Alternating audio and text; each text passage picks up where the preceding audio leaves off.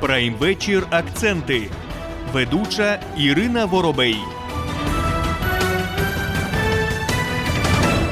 Вітаю вас. Ви слухаєте Українське радіо Чернігів. І сьогодні у нас підсумкова програма 23-го року, і ми говоримо про екологію. Ну, ми спробуємо нагадати ті події, які так чи інакше пов'язані з екологічною тематикою. Ну і сьогодні у нас у студії Юрій Карпенко, завідувач кафедри екології, географії та природокористування Національного університету Чернігівського колегіуму, і Христина Литвиненко, зооволонтерка. Пане Юрію, мене запитання до вас в ефірі Українського радіо Чернігів. Ми на початку 23-го року говорили про диких тварин, які відвідували Чернігів. Це лосі, і кабани. А потім Андрій е, Сагайдак розповідав, що у селі Острохи Чернігівського району виявили сліди бурого ведмедя. От як е, змінився тваринний світ Чернігівщини в умовах війни? В умовах війни тварини е, почали ближче дотичними бути до людини. Вони їх лякає вибухи, в їх лякають ці всі процеси негативні військові, і вони вони, як кажуть, міські системи в сільські райони з'являються. Якщо ми згадаємо 23-й рік, то там пригадайте, там розповідали про кабанчика, який бігав вулицями так. Чернігова. Можливо, пані Кристино може доповнити цю інформацію. Чому дикі тварини приходять в місто?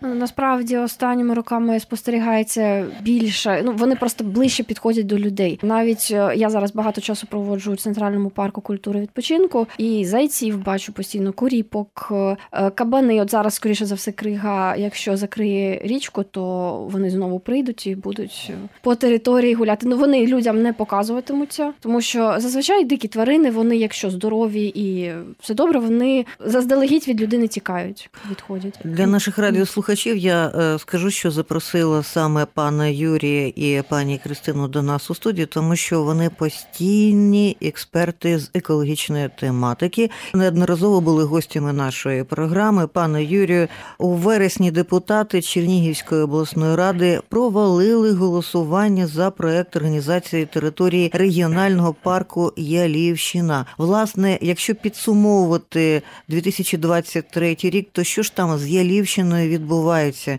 Ну, Ялівщина жива живе і буде жити незалежно від того, е, які будуть подальші кроки депутатів і обласної ради, і міської ради. Але можу одне сказати, що е, проєкт організації території це певний крок для реалізації подальших і грантових можливостей, і подальшого порядкування території, і подальших дій контролюючих структур, зокрема державної екологічної інспекції. Проєкт е, потрібно приймати. Можливо, потрібно до нього долучитись ще до опрацювання працювати, е, врахувати е, можливості і ті е, заперечення критичні, які були надані і робочою групою, і на засіданні науково-технічної ради. Це слід враховувати, тому що місто і Єлівщина це нерозривні складові. Ну, пане Юрію, регіональний парк Єлівщина е, існує? Він існує в форматі комунального закладу Чернігівської обласної ради. А що ж тоді територія регіонального парку, яку не облаштували? Виходить, що ці землі не були передані, тобто парк було створене е, на землях запасу Чернігівської міської ради. І в результаті для того, щоб функціонування регіонального парку Єлівщина було повним, що необхідно зробити? Е, потрібно е, узгодити підходи і міської влади, і обласної влади стосовно проекту організації території, зонування і відповідних е, заходів, які пов'язані з використанням цієї території.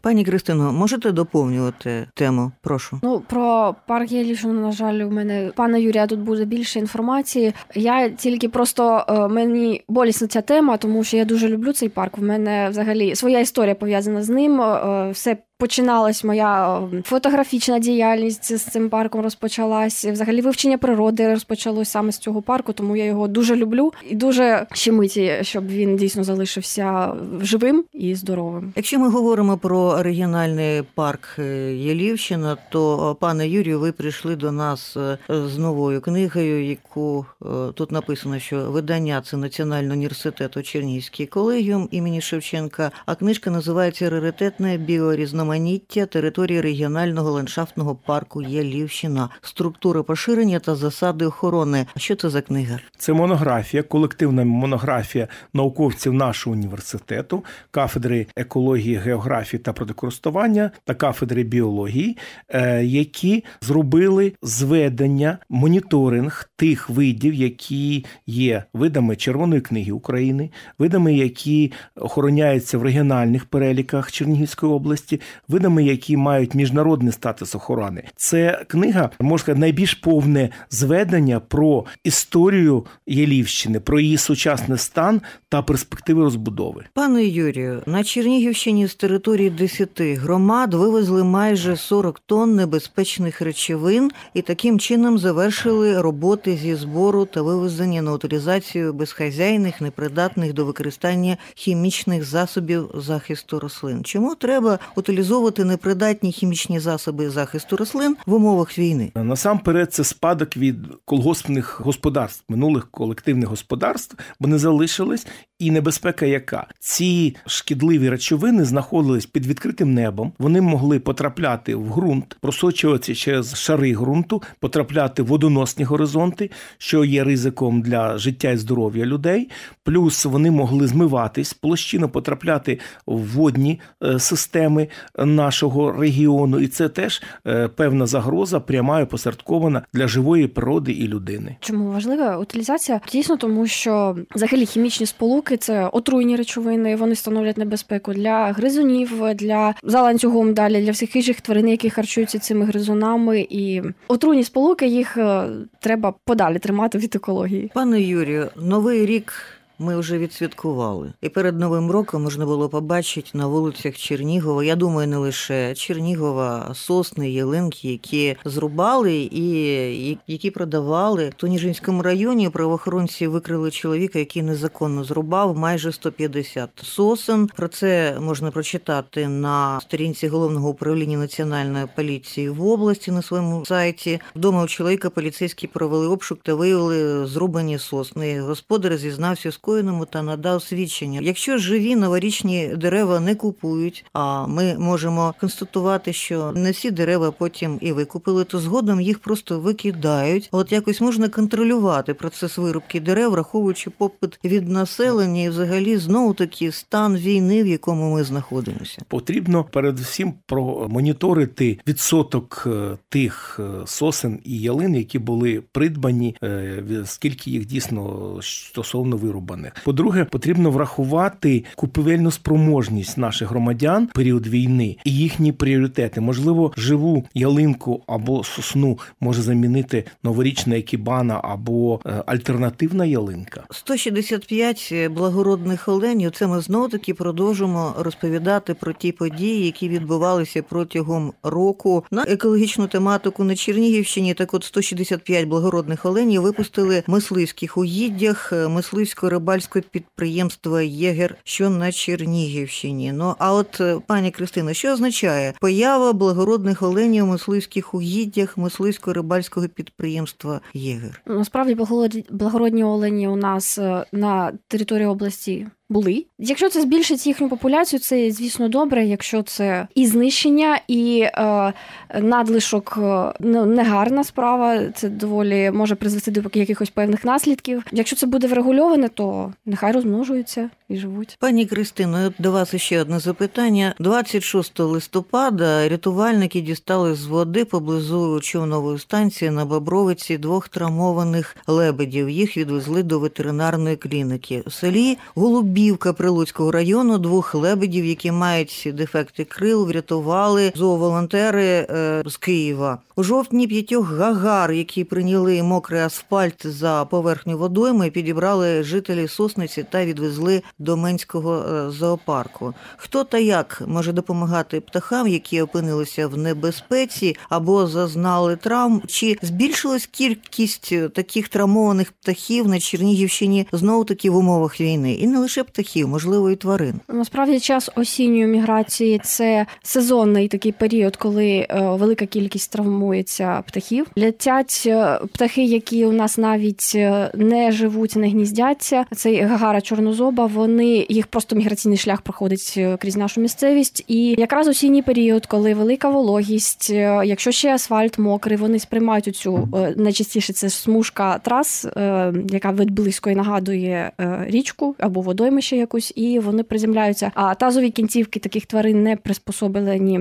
для ходьби по землі. Вони злітають е, і приземлятися можуть тільки на водну поверхню. Тому вони часто і травмуються під час такого падіння, і просто стають безпорадними собаки, хижаки, машини. Якщо це траса, е, вони просто можуть е, знищити цих птахів. І що робити, якщо люди бачать травмованих птахів чи звірів на дорозі біля лісу, їх забирати додому, куди їх вести чи залишати на вулиці? В домашніх условах цим птахам дуже важко надати допомогу, тому краще за все намагатись знайти якийсь реабілітаційний центр в країні е, або притулок, де є можливість реабілітувати або, хоча б утримувати таких птахів. Пане Юрію, кількість тварин та птахів, які травмувалися, от за вашими спостереженнями на Чернігівщині, їх кількість збільшилася чи зменшилася? Статично вона збільшилась. Причина збільшення кількості транспорту, потім збільшення кількості територій трансформованих вже під міське середовище. Це теж фактори, які впливають на це. Пане Юрію, ще про одну тему ми говоримо. Не можемо її просто не, згадати. Це про знущання над тваринами з боку людей. От е, на е, телеграм-каналі повідомляла поліція, як е, встановили трьох малолітніх дітей, які знущалися над тваринами. Їх батьків притягнули до адміністративної відповідальності,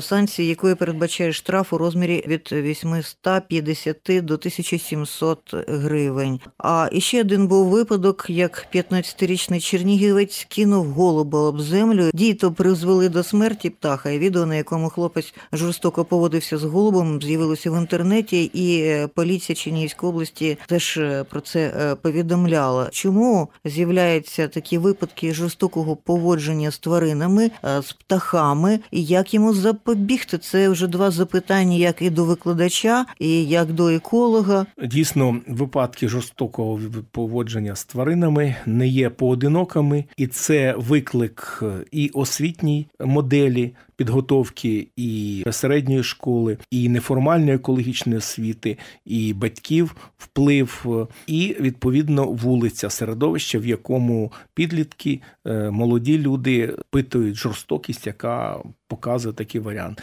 Як запобігти? Ну, освіта, просвіта, виховання, свідомість, біоетика, яка повинна формуватись з дитячого садочку, з сімейного виховання, зі школи. Дитячий підлітковий вік це саме той вік, коли прищеплюються е, найважливіші життєві цінності. І за моїми власними спостереженнями, велика кількість дітей, підлітків е, стали просто вразливими. От зараз е, чоловіки, батьки чиїсь пішли воювати, і дитяча ця психіка виявилась незахищеною перед цим стресовим фактором, і почали з'являтися певні поведінкові відхилення, психоемоційні якісь травми з'являються. І це я думаю має великий вплив на цю проблему для наших радіослухачів. Я нагадаю, що ми робимо підсумки 2020 Третього року обговорюємо екологічні питання, екологічні проблеми, які вирішувалися протягом цього року. Спілкуємося з Христиною Литвиненко, зооволонтеркою, і Юрієм Карпенком, завідувачем кафедри екології, географії та природокористування Національного університету Чернігівського колегіуму. Про що нам необхідно згадати, коли ми згадуємо події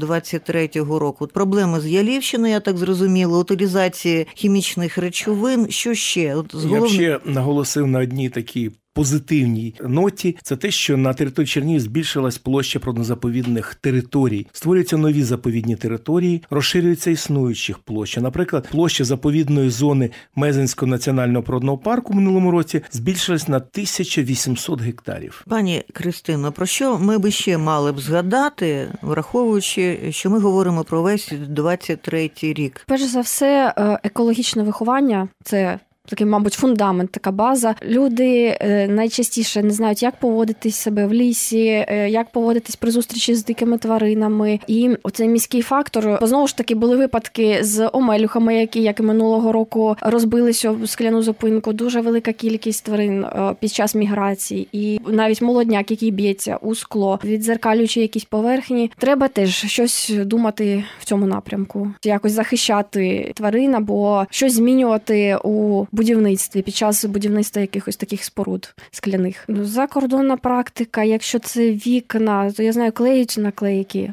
е, З відображенням хижих птахів, Е, або якщо це зупинка, то є матове скло, яке не відзеркалює, яке не є прозорим, яке якось е, створює певний бар'єр, видимий для птахів. Пане Юрію, коли ми говоримо про підсумки, екологічні підсумки 23-го року, то все ж таки, які б головні події 2023 року були для вас, як для викладача, для як еколога? Перше, що екологічні проблеми, екологічне виховання освіти були в полі зору наших засобів масової інформації. Друге, це розширення мережі природозаповідних територій. Третє це констатація гострих проблем, про які треба говорити. Це і тварини в місті, це відношення до тварин, це і збереження зелених насаджень, і місце людини в середовищі життя. Ну і ваші підсумки, пані Кристино. Екологічне виховання, е, вивчення природи, тварин е, людьми і моніторинг територій не тільки природно-заповідних, а взагалі по області, тому що випадків браконьєрства дуже багато. Я сама була свідком, знаходила знаряддя незаконного добування тої самої риби, електровудочки. Ми будемо завершувати нашу програму. У студії був Юрій Карпенко, завідувач кафедри екології, географії та природокористування Національного університету Чернігівського колегіуму Христина Литвиненко, зооволонтерка. Ми робили підсумки 2023